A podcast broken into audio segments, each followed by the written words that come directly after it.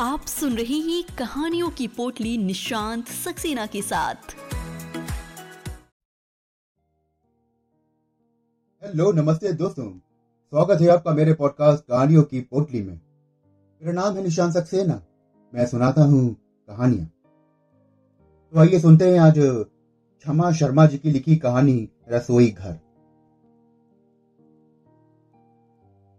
मैं पहली कलेक्टर थी उस सूबे की। पहाड़ी इलाकों और गाँव में भी जाना पड़ता था।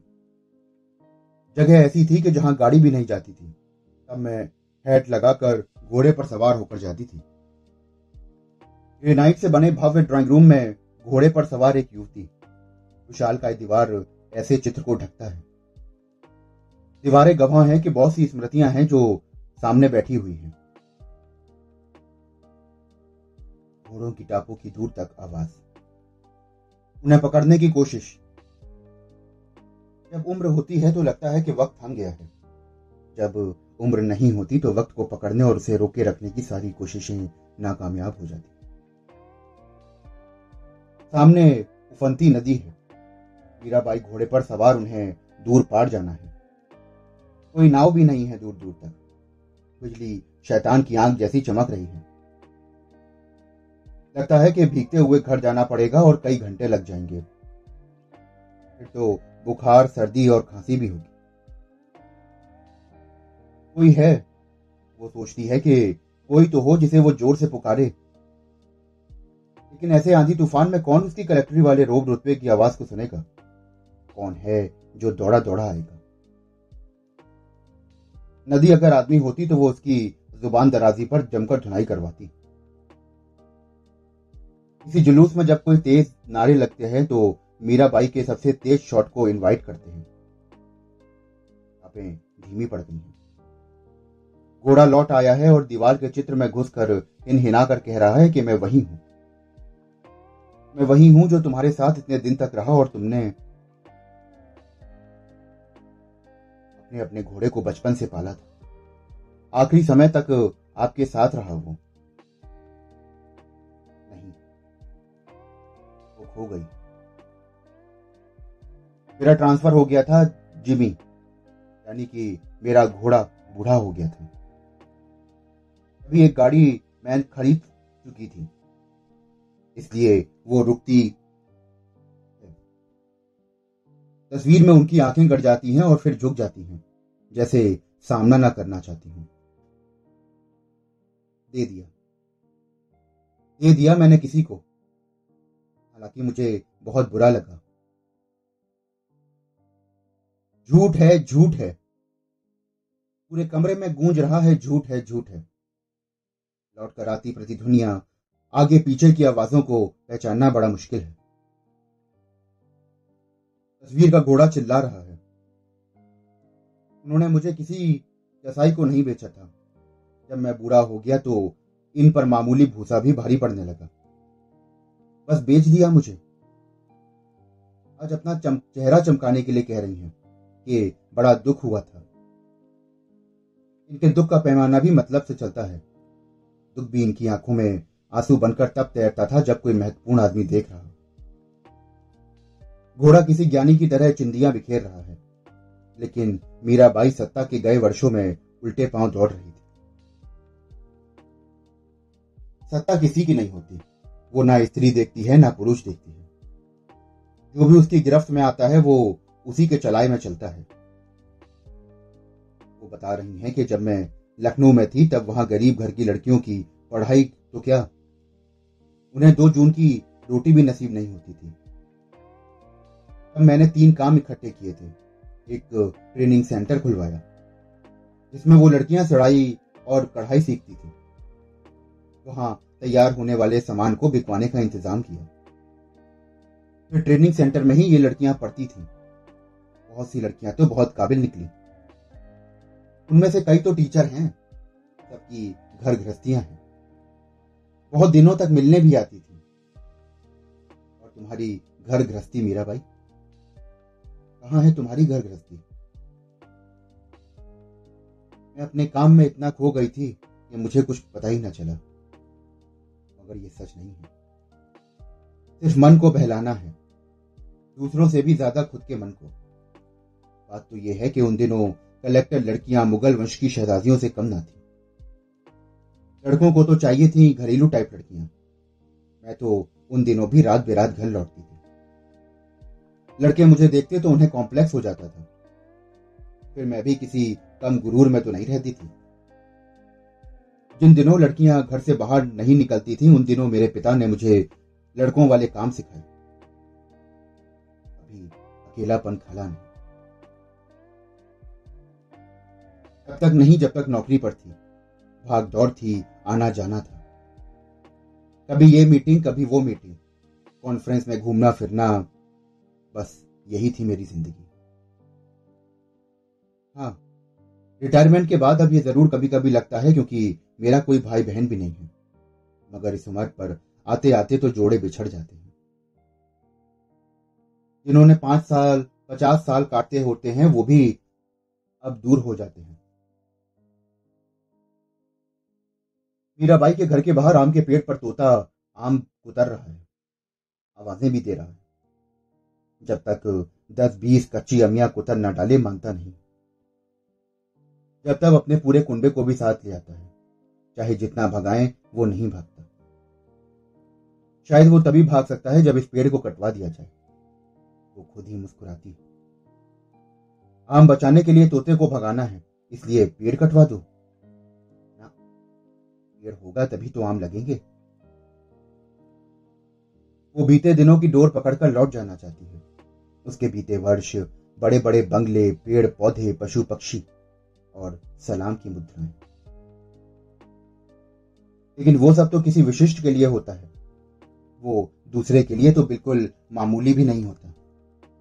वो लड़कियाँ जिन्हें पढ़ाने में उसने मदद की थी, अपनी ही जैसी दूसरी लड़कियों को का भी वो भला कर रही थी कल तक जैसी वो खुद थी, आज वैसी लड़कियों से वो बात भी नहीं करती हैं, लेकिन उनके सामने अपने हुनर और पढ़ाई लिखाई को बढ़ चढ़ कर बताती हैं।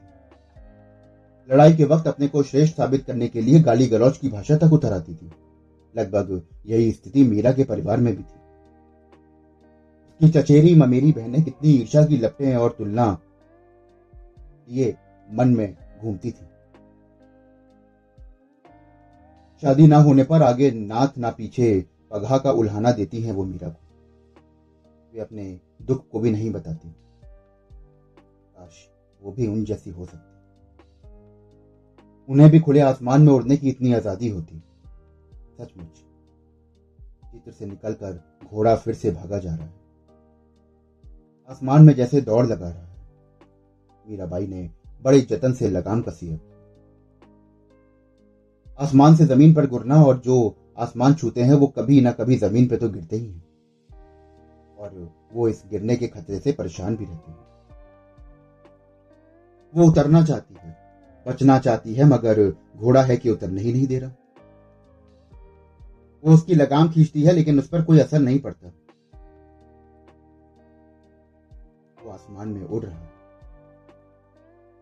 वो अचानक ठहर जाता है कि पीठ पर लहरों की तरह सिरहाने उठती हैं। मीराबाई गिरने लगती है नीचे और नीचे की अच्छा क्या आप सचमुच इतनी कठोर और पत्थर दिल हैं कि कभी कोई आपको अच्छा ही नहीं लगा? कौन अच्छा लगता? कभी फुर्सत नहीं मिली।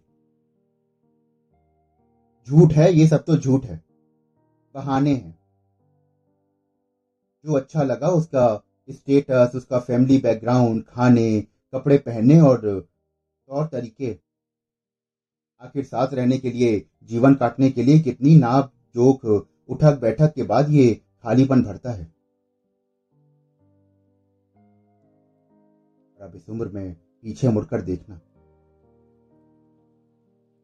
लौटो तो कहाँ तक जा सकते हो?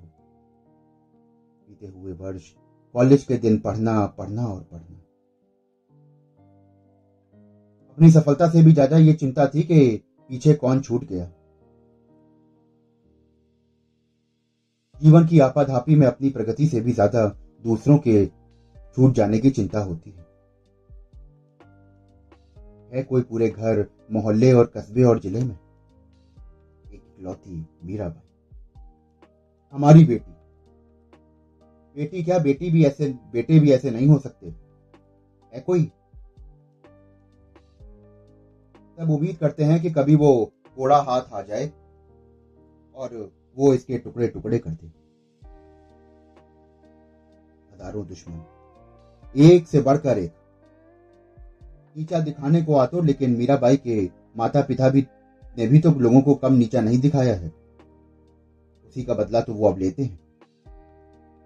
लेकिन पीछे कितना मुड़कर देखें, कितना तीत में जाए वो देखती है कि नए किरादार के जोड़े को। वो हमेशा कैसे हँसते खिलखिलाते नज़र आते हैं। क्या सचमुच लोगों के जीवन में इतनी खुशी होती है? या वे खुशी का दिखावा करते हैं? तभी नई आई वो लड़की चुपके से उनके पास आकर खड़ी हो जाती है। उसके चेहरे से लालिमा फूट पड़ती है। उम्र की ताजगी चेहरे से टपकती है।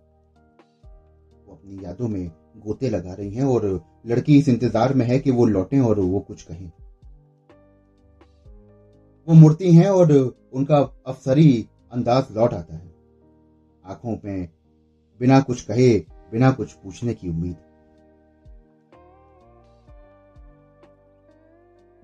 आंटी, वहाँ एक आदमी ठीक से खड़ा नहीं हो सकता और पत्थर नीचे लगे हैं कि जो सिर में लगते हैं। कहा? किचन में, आंटी, वो कितना अनकंफर्टेबल है। लेकिन किचन से तुम्हें क्या मतलब है? आंटी, मैं समझी नहीं। वो सचमुच नहीं समझ पाती थी। उसकी आँखें आश्चर्य से फैल जाती। हम खाना किचन में ही तो बनाएँगे, और आप कहती हैं कि मुझे किचन से क्या मतलब? अरे भाई, मैंने तो कभी इस बारे में नहीं सोचा। जब से पैदा हुई हूँ, किचन में नौकरों को ही खाना पकाते देखा है। इसीलिए तो आंटी, किचन में पत्थर इतने नीचे लगे हैं कि वो लगातार सिर से टकराते रहे। कोई वेंटिलेशन नहीं है, कोई फ्रेश एयर नहीं है। खड़े होने की जगह तक नहीं है। अरे भाई, नौकरों की किचन में सुनाना थोड़ी होता है। ये सारी सहूलियतें तो बेडरूम में होती हैं। मीराबाई हंसती है। उसकी हँसी हवा में तैरती है देर तक। वो है जो उनकी हँसी है। ये लंबा चौड़ा घर है। उनकी क्लास है, उनके रूल्स हैं। जहाँ कोई काम हाथ में नहीं, हाथ से नहीं किया जाता। आम पर बैठा तो उसकी हँसी में सुर मिलाने की कोशिश करता मगर उसके मुँह से आवाज़ नहीं निकलती। एक अमीर रिटायर्ड ऑफिसर की नकल करने को भी बहुत साहस चाहिए। पेड़ के पत्ते कर रहे हैं। तोते को चुप कराना चाहते हैं, मगर वो चुप नहीं होता। आखिर हर आवाज़ की एक कीमत होती। है शाम को वही लड़की फिर से आकर खड़ी होती है। इस वक्त वो मुस्कुरा नहीं रही है, जैसा कि वो अक्सर करती है। वो कहती है कि, आंटी, हम इस पहली तारीख को शिफ्ट कर लेंगे।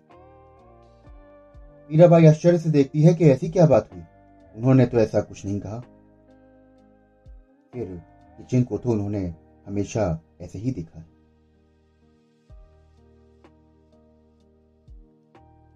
तो दोस्तों, अभी आप सुन रहे थे मेरे साथ कहानी रसोई घर। आशा करता हूँ कि आपको ये कहानी बेहद पसंद आई होगी। अगर आपको कहानियाँ सुनने का शौक है और आप ऐसी और भी कहानियाँ सुनना चाहते हैं तो हमारे साथ जुड़े रहिए। चैनल को फॉलो करिए, सब्सक्राइब करिए। मैं फिर मिलता हूँ आपसे एक और कहानी के साथ। धन्यवाद आइए अब कहानी के बाद सुनते हैं एक गीत।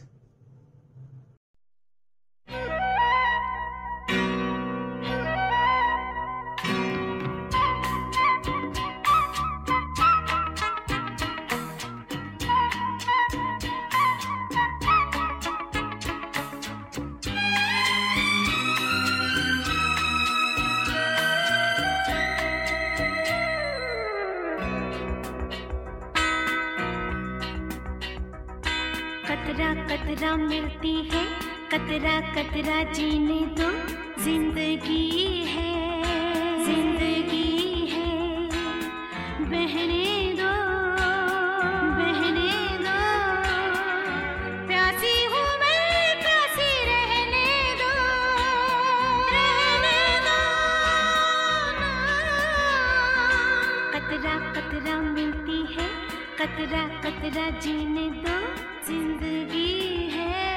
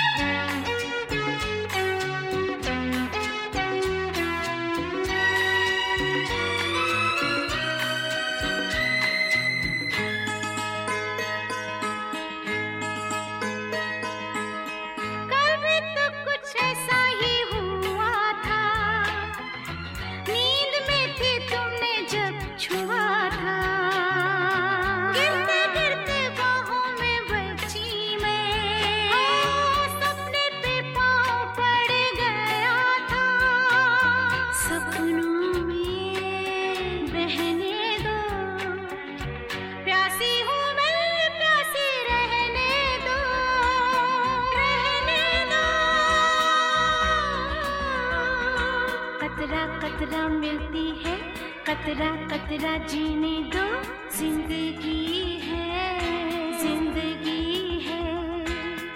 बहने